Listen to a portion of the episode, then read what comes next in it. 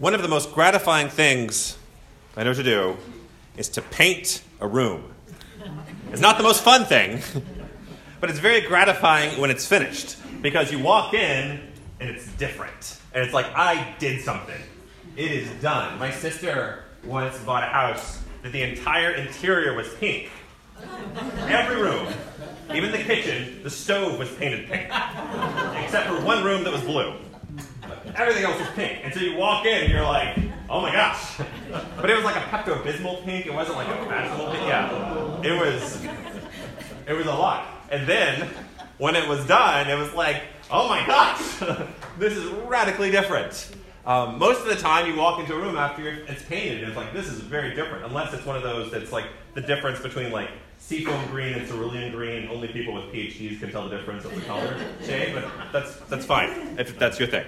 Um, when I was in high school, uh, my parents let me paint my own room, and um, and they didn't they didn't question before about it. So I picked this wonderful like super super dark green, which like if you close your eyes in a forest at night, like that's the color of my room. Uh, and I also painted the ceiling because I didn't know you weren't supposed to paint the ceiling. Uh, so it was wonderful. It was this, this, gorgeous cave that nobody else wanted to enter, and it was like, ha! This is my this is my space. Um, when I was done, though, I was I was great. I said, "What would you like to paint it?" So I didn't leave a cave in College Station when I left for college. Um, I painted it back to the color they wanted.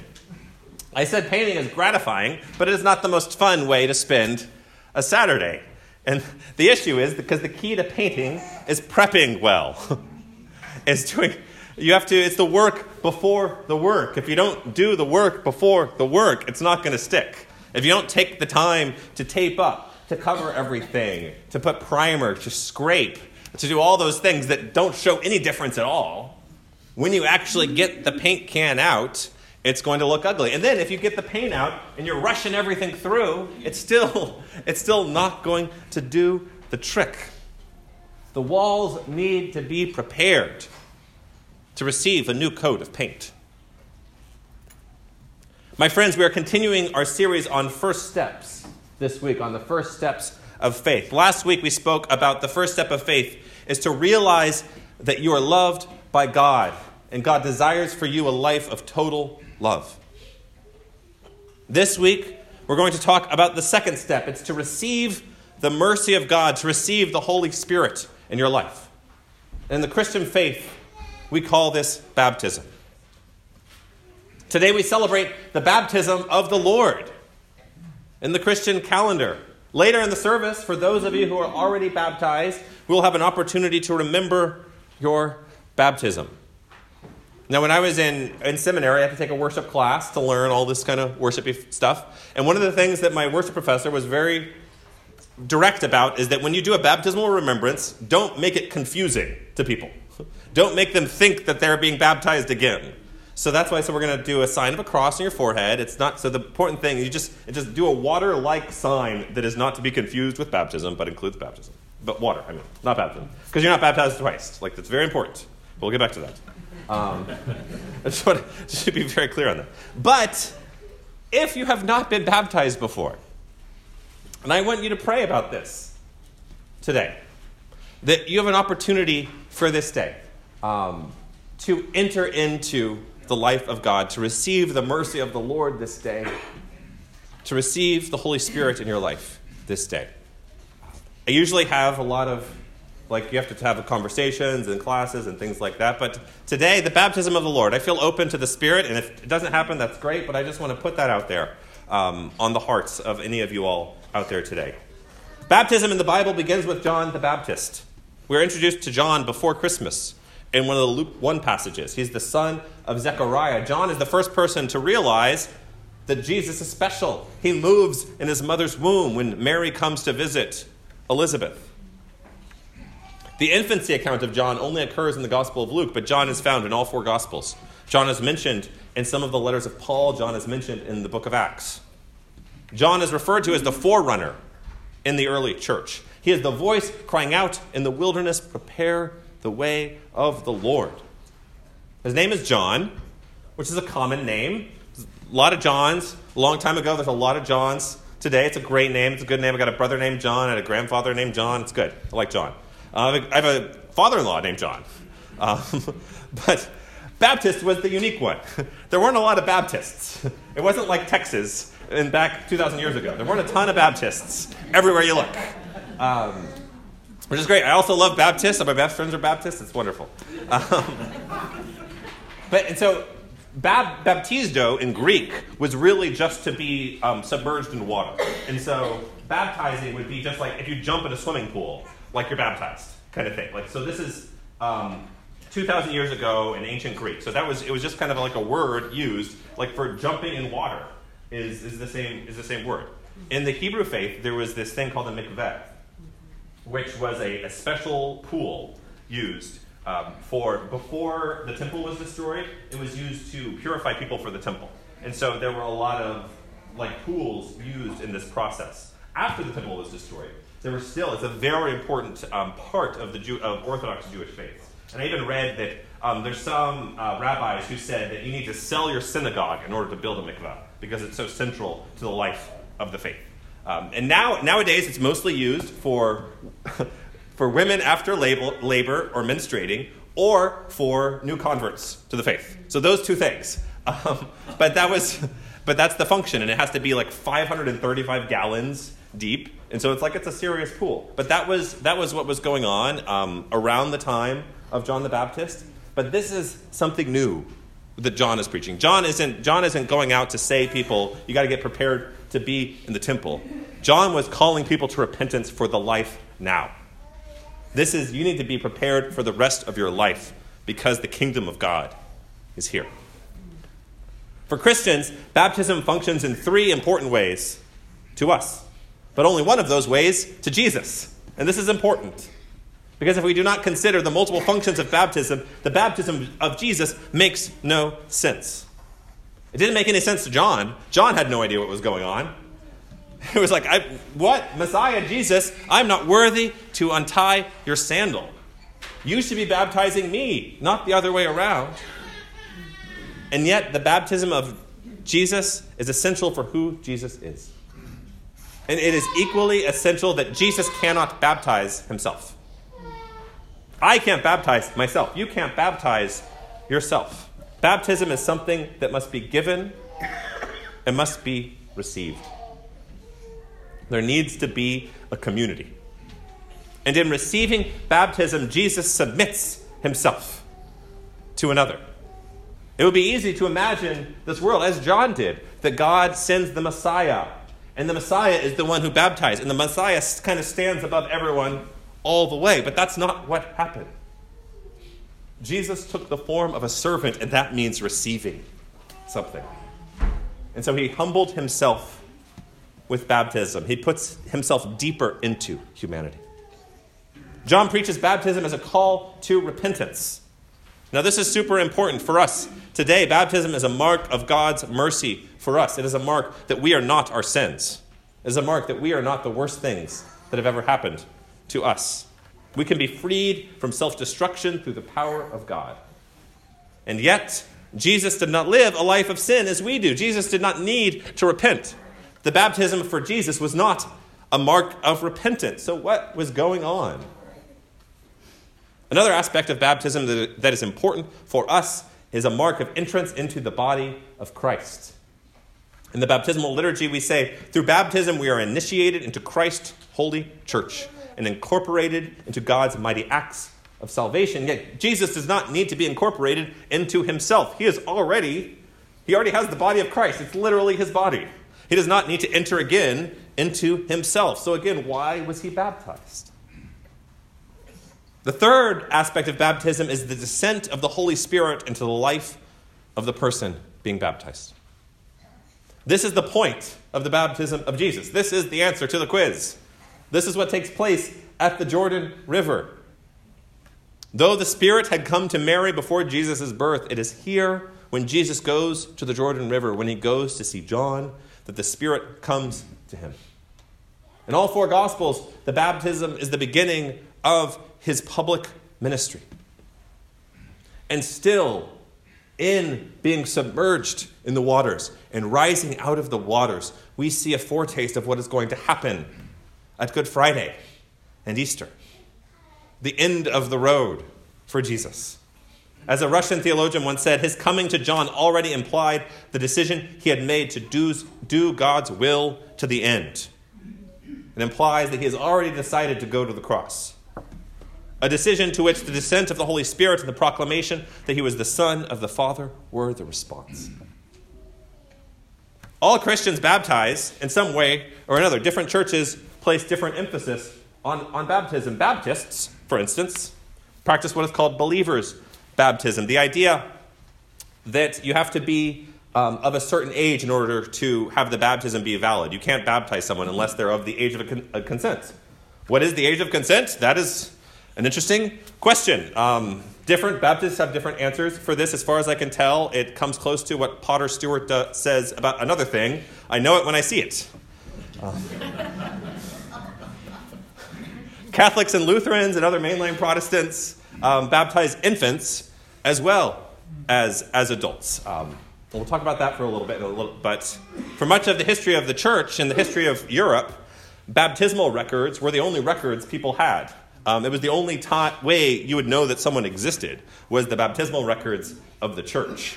They would also be used as the tax records of the state. And so often people would be baptized and then there, there's nothing to do with the church, and the priests were getting their nice little priestly salary, so they wouldn't be going out and getting people back.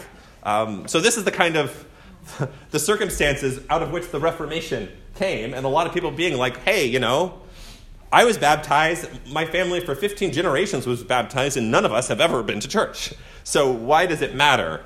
Um, how can God really matter to us? How can God really matter to my children?" And that's where this emphasis on believers' baptism came out of. But like most amazing and good things, there gets to be some distortions. There are some Baptist churches that believe only baptism in their church is valid. And so everyone else in the world is going to hell, except for the people who live in this small town in East Texas. Like, that's it.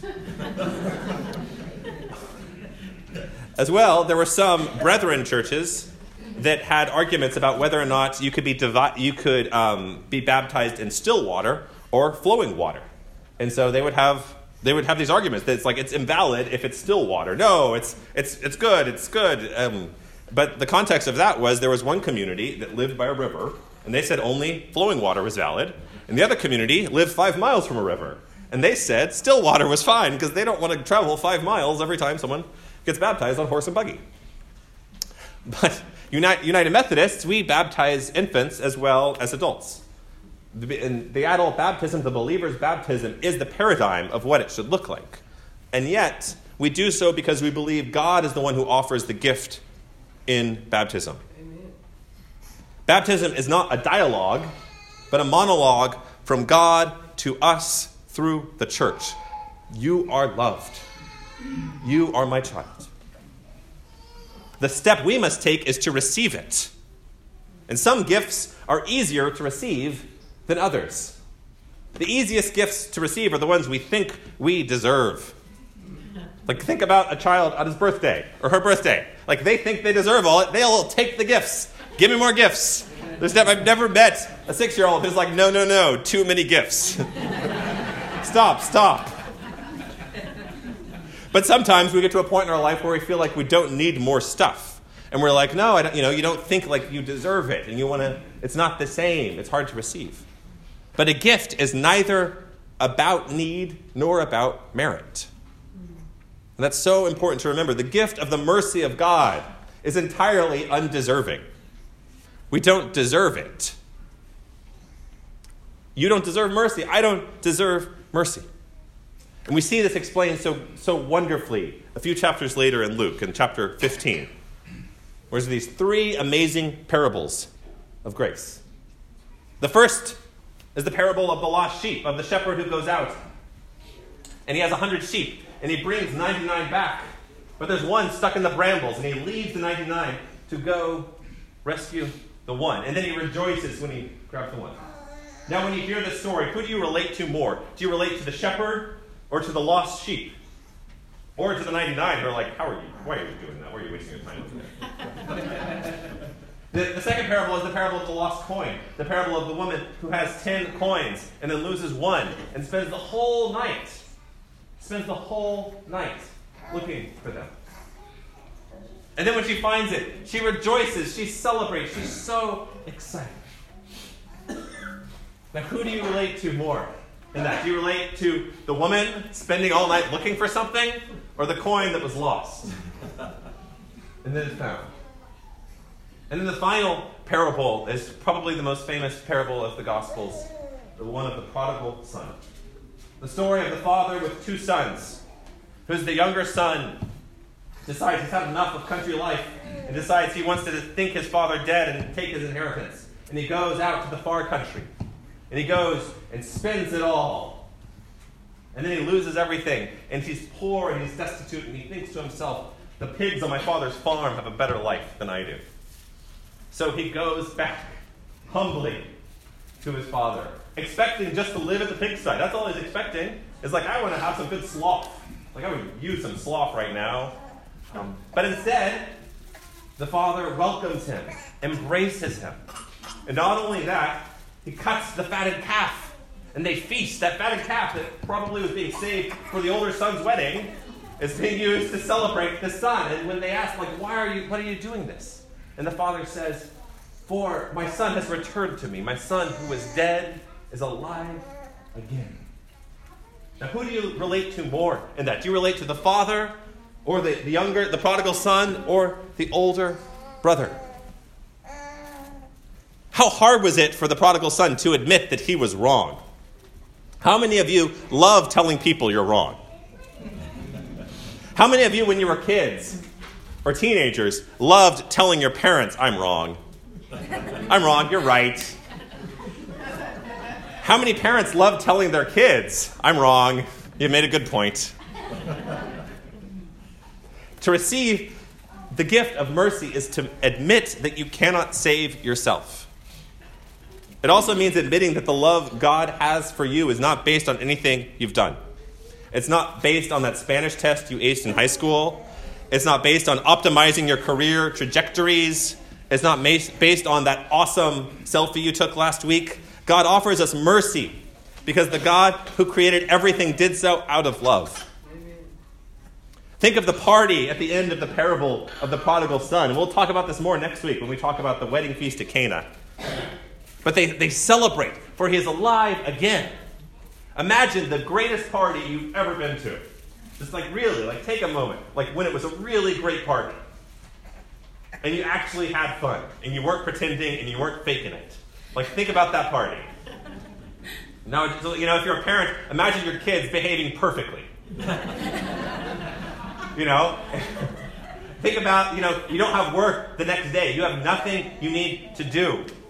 You don't eat too much. You're just celebrating and joyful and joyously being around people. There's no annoying people anywhere. You're not avoiding any conversation. There's no taboo topics. That is what life with God is like. It's like the best party ever that never gets old and you never get tired. Because that is what it's like to be next to God. And all that God asks you.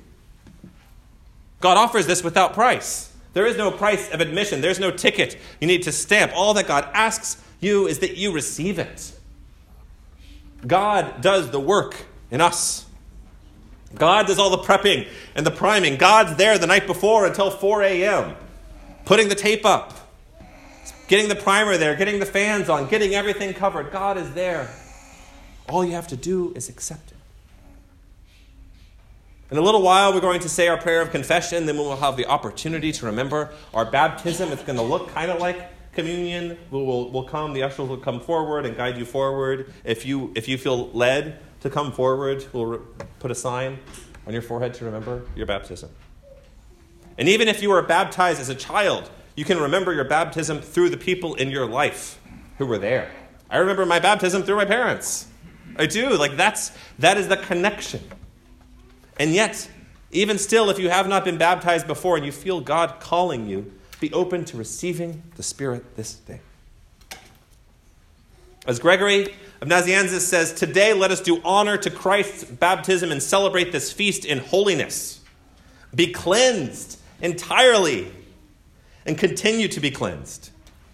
Nothing gives such pleasure to God as the conversion and salvation of people, for whom his every word and every revelation exist. He wants you to become a living force for all of humanity.